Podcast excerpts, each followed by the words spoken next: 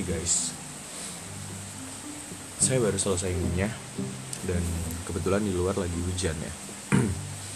Kayak ini suasana yang cocok banget buat saya nge-podcast. Tapi mau bahas tentang apa nggak tahu sih. Mengalir aja seperti hujan yang kalau udah turun ke bawah, um, ya udah ngalir aja gitu sampai ke hulu. Saya ingat sesuatu.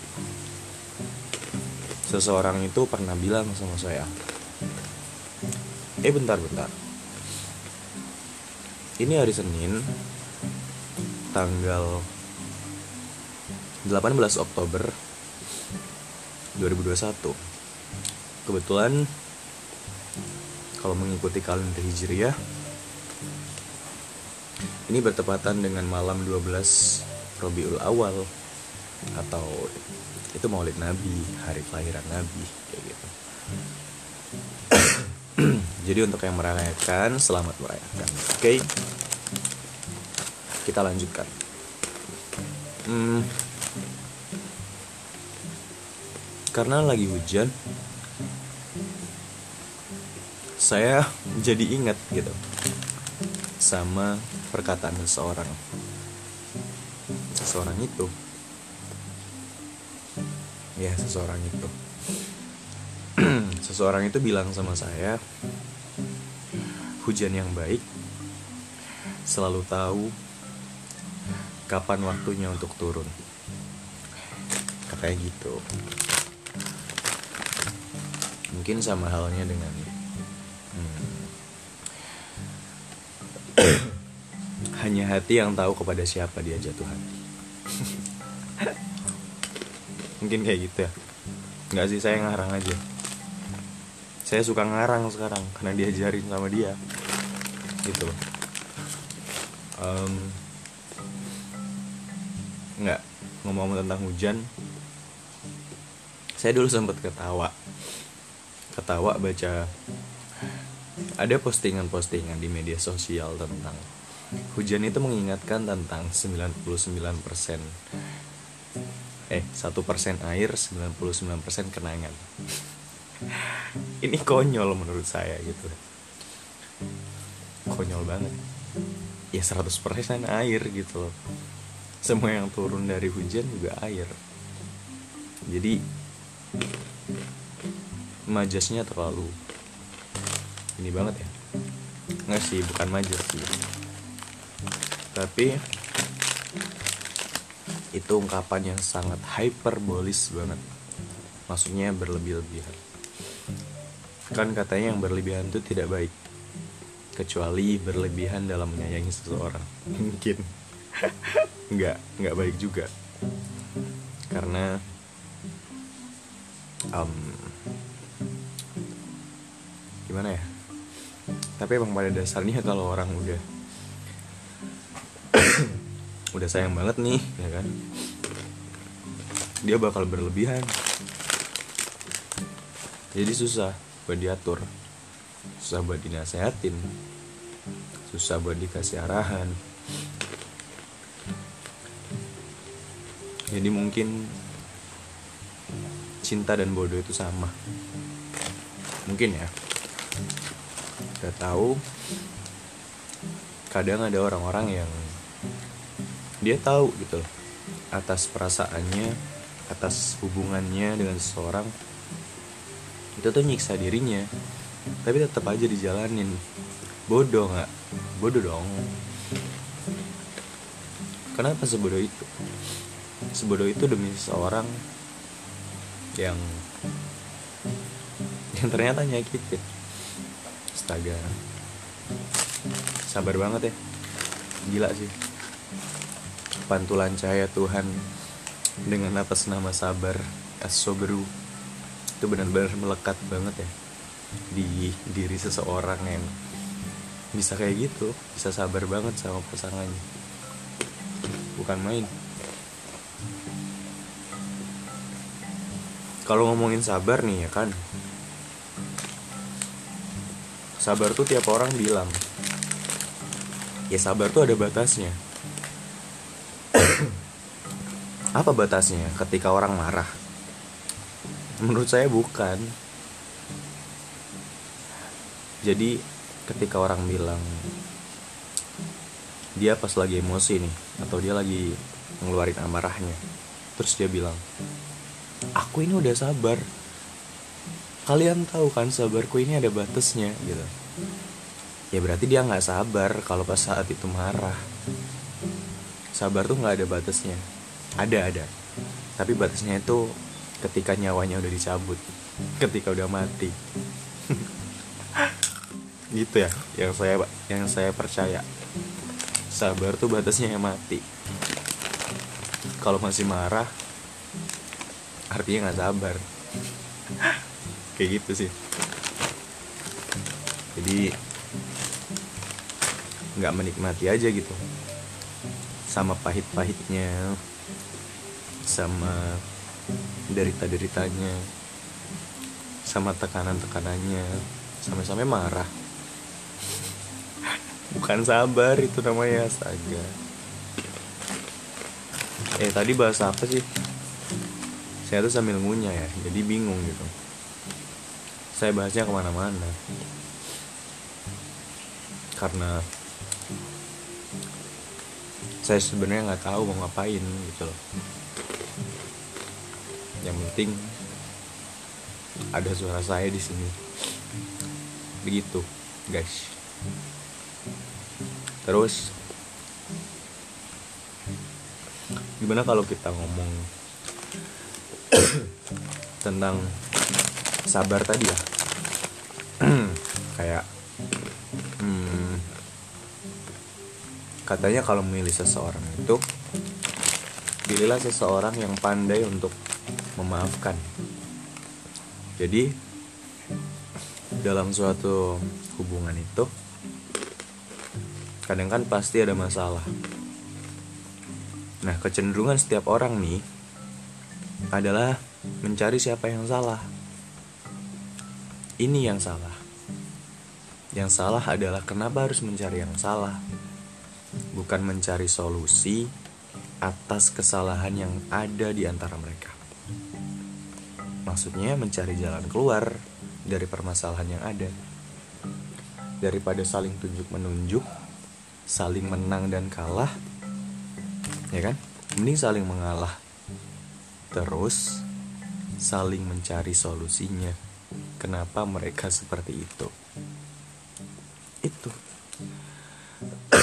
Jadi dalam hubungan itu um, harus saling merendahkan ego eh gak sih jangan mengunggulkan ego yang masing-masing jadi seseorang itu kudu tahu bagaimana cara menerima kekurangan, bagaimana menerima kelebihannya juga dari pasangannya.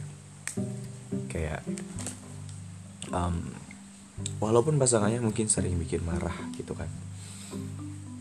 Tapi salah satunya atau keduanya harus belajar. Harus belajar untuk meredam amarahnya masing-masing dan amarahnya satu sama lain. Gitu loh. Jadi walaupun kita bakal tahu kekurangan pasangan kita ya kita mencintai kekurangan itu.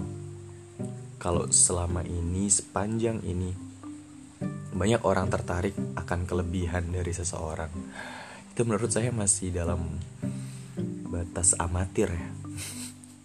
Dalam batas amatir karena kenapa yang dicintai cuma kelebihannya doang? Ya gak sih? Seharusnya kalau kata mencintai kalau kata memilih ya dipeluk lah kekurangannya gitu loh. Masa kelebihannya doang yang dipeluk? Ya dong harusnya kekurangannya itu juga menjadi objek untuk mencintainya untuk menerimanya ya gak sih? Kayak gitu dong. Kayak kalau cowok ya kudu cool dong kudu keren berani untuk mencintai kekurangan dalam diri perempuan. Dan perempuan juga harus seperti itu punya prinsip untuk menerima kekurangan dari laki-laki. Ih kayaknya bakal indah banget ya kalau seluruh dunia ini mengartikan cinta seperti itu. Jadi nggak semua orang akan mencintai kelebihan seseorang lainnya tapi akan mencintai kekurangan keburukan. Pokoknya hal-hal negatif tuh patut untuk dicintai sebenarnya. Karena nggak setiap hal akan selalu negatif. Nggak setiap yang buruk akan menjadi buruk. Nggak setiap yang jelek akan selamanya jelek. Ya gak sih? Nggak selamanya yang nggak selamanya yang kurang itu akan kurang. Enggak Iya kan? Jadi sederhananya sih gitu. Nggak tahu ya. Kayaknya kalian terlalu fokus dengerin saya ngunyah gitu. Daripada dengerin isi yang saya sampaikan di sini. Banyak batuknya juga karena emang saya lagi batuk. Makanya saya nggak ada upload beberapa hari ini. Tapi saya memaksakan karena saya nggak tahu lagi mau ngapain gitu loh si seseorangnya udah tidur. Ya udah. Udah segitu dulu. Nanti kita tambahin. Oke okay, guys.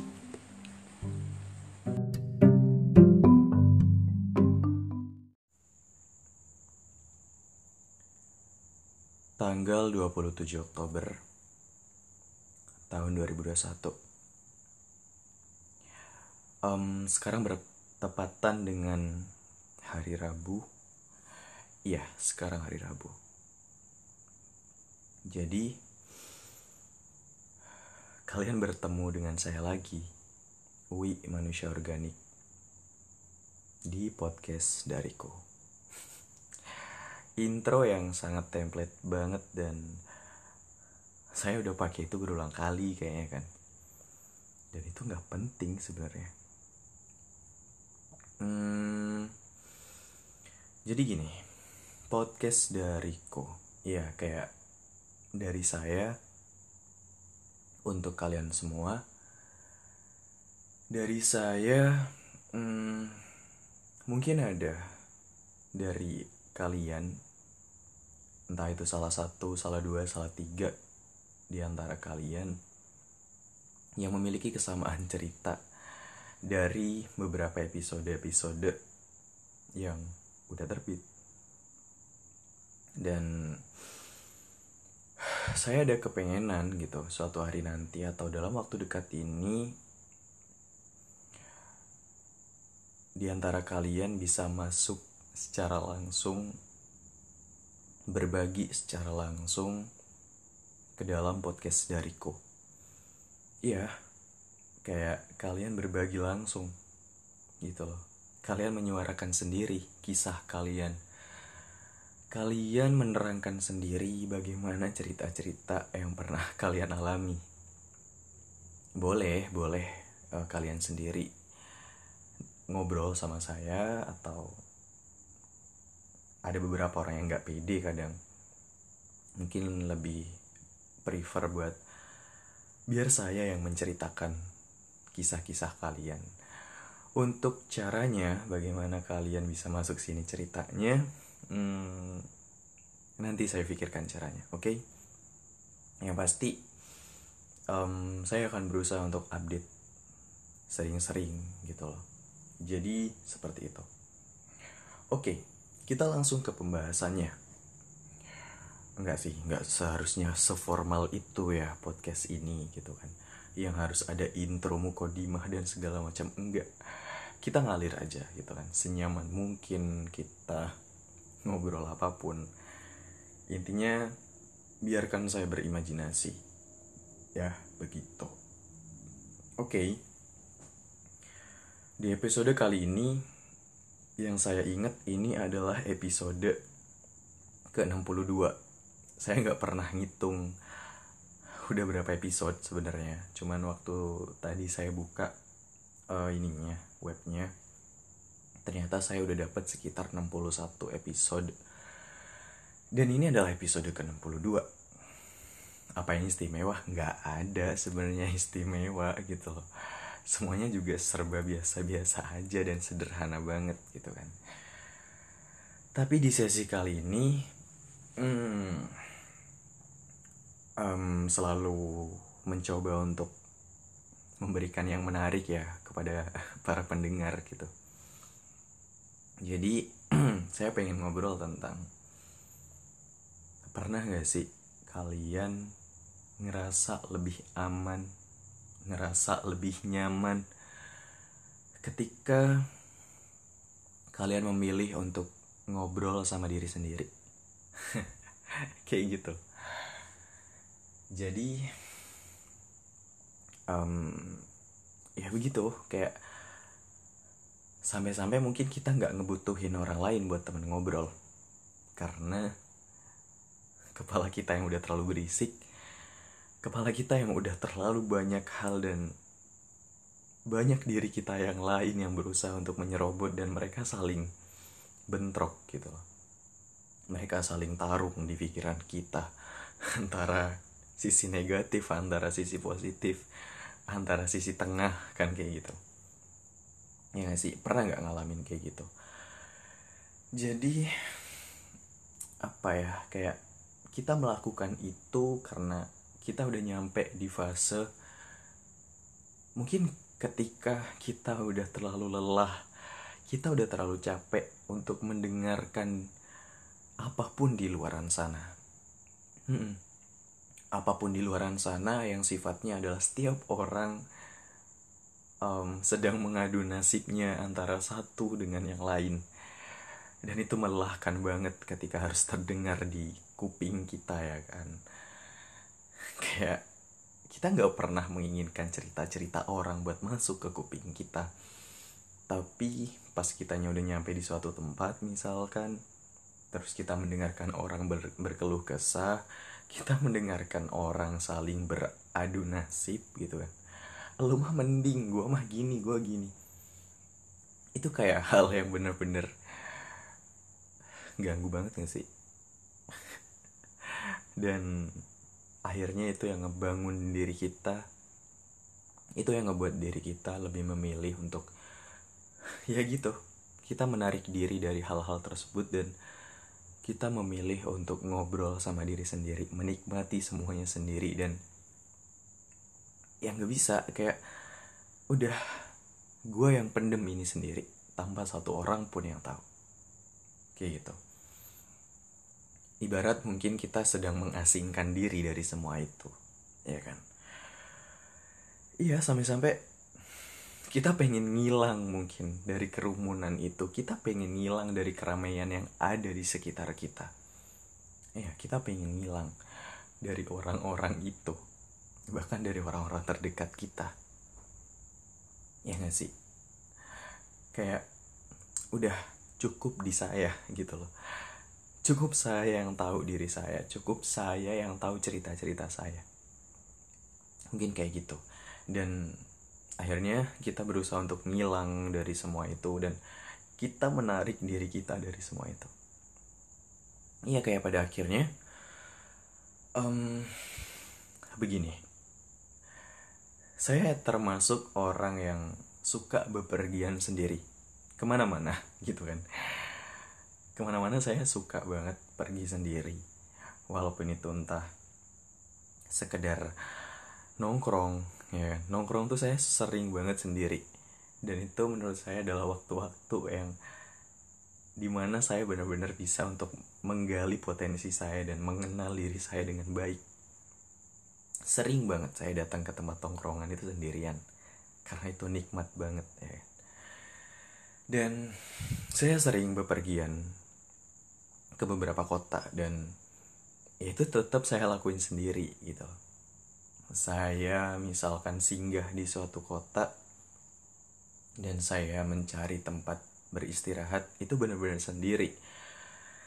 Dan saya menarik diri dari ponsel saya menarik diri dari media sosial saya menarik diri untuk berinteraksi dengan siapa pun. Bener-bener sendiri gitu loh. Karena gimana gitu kepala aja udah berisik sama banyak hal ya kan jadi kayak saya lagi nggak butuh dengan cerita-cerita orang lain. Saya lagi nggak butuh untuk mendengarkan adu nasib dari orang lain. Karena di kepalanya udah berisik gitu loh. Di kepala itu udah banyak diobrolin apa pun gitu. Antara diri sendiri dan diri sendiri. Antara yang negatif dan positif. Dan ada sebagai penengah. Tapi tetap diri sendiri. Iya kan? Kayak ada satu orang yang akhirnya bilang sama saya kenapa sih kamu sering banget mengatakan ada seseorang yang bilang sama saya atau kata seseorang saya sering bilang kayak gitu. Padahal saya jawab ke dia kayak gini. Padahal seseorang itu adalah saya sendiri di dalam diri saya gitu loh. Kayak um, saya berkeluh kesah kepada diri sendiri saya bercerita kepada diri sendiri tapi saya menasehati diri saya sendiri gitu loh. Dan saya menganggap itu adalah seseorang. Karena itu tadi ya kan? Ada sisi saya yang negatif ada sisi saya yang positif dan ada sisi saya yang dia itu sebagai mediasi penengah gitu loh. Jadi seseorang itu sebenarnya ya dirinya sendiri gitu loh. Jadi ya kayak gitu mengasingkan diri ke suatu tempat mencari tempat istirahat yang itu cukup menenangkan gitu. Jadi singgah di satu kota ya kan cari satu tempat penginapan. Habis itu datang mungkin ke tempat yang sekedar itu buat pesan kopi duduk dengerin musik ngebaca buku mungkin. Dan di sana benar-benar untuk menikmatin waktu sendiri. Kayak gitu. Jadi karena ngerasa di beberapa momen di beberapa waktu kayak lagi nggak butuh sama orang lain gitu loh. Saya butuh sama diri saya sendiri. Saya ingin manjain diri saya sendiri untuk menarik diri dari semua hal-hal yang berisik gitu. Kayak nambahin keberisikan lagi di kepala jadinya dan udah cukup gitu loh di kepala ini ter di kepala kepala ini tuh udah terlalu berisik nggak sih? Jadi kayak gitu. Dan andai banyak orang gitu kan yang berpikiran seperti ini mungkin juga mereka pada akhirnya akan bilang sama diri sendiri atau ke orang lain andai kalian itu tahu saking berisiknya gitu kan di kepala ini ya kan saking berisiknya di kepala ini orang-orang kayak kita itu seneng banget yang namanya pasang handsfree di telinga. Ke mana pun pasang handsfree di telinga setelah musik kenceng-kenceng. Karena biar rasa berisik atau hal-hal yang berisik di kepala ini tuh teredam dengan suara musik. Walaupun itu nggak pernah berhasil walaupun itu gagal gitu loh. Jadi benar-benar handsfree itu nggak pernah lepas dari kuping gitu loh. Karena untuk ngimbangin rasa berisik di kepala ini gitu loh. Nggak tahu emang kayak gitu. Dan ya mungkin itu salah satu alternatif untuk meringankan apa yang lagi berisik banget di kepala gitu loh. Dan sampai di pada puncaknya gitu kan. Um, kalau bisa banget nih ya kan. Kalau bisa banget saya pengen bisa untuk meluk diri saya sendiri. Andaikan bisa. Kayak tenang lo tuh baik-baik aja. Lo tuh nggak apa-apa lo tuh bisa gitu. Pengen andaikan bisa untuk memeluk diri sendiri. Pasti udah saya peluk diri saya sendiri. Tapi apalah daya nggak bisa. Kayak gitu.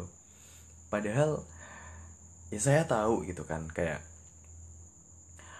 um, air itu akan menjadi keruh ketika dia diobok-obok atau ketika ada benda yang jatuh ke area air itu. Dia akan menjadi keruh tapi lambat waktu air itu akan menjernih kembali. Ya gak sih? Air itu akan menjernih kembali.